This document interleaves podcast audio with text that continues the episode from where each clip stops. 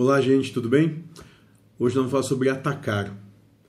E o mentor da casa diz a seguinte frase: Por que tu te descobriste?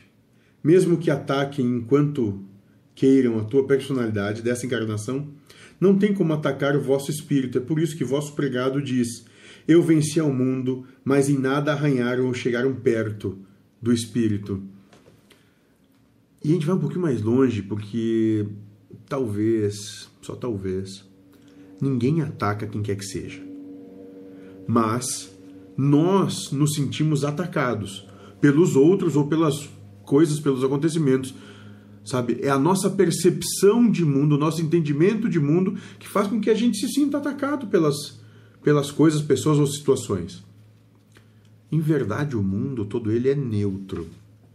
Ele não te ataca mas tu te sente atacado porque tu tem aquela necessidade egóica, né, que a mente vai trazer de ganhar, de ter razão, de ser reconhecido, de alcançar o prazer.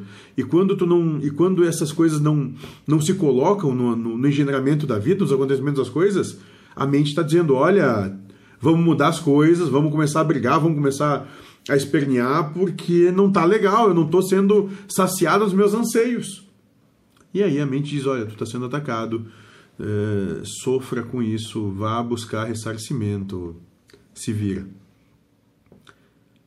E tudo isso para defender o nosso individualismo. Mais nada.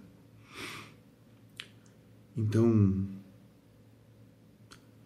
não importa o que aconteça, teu espírito, que é tu mesmo, vai sair imaculado de tudo isso. Sejam felizes.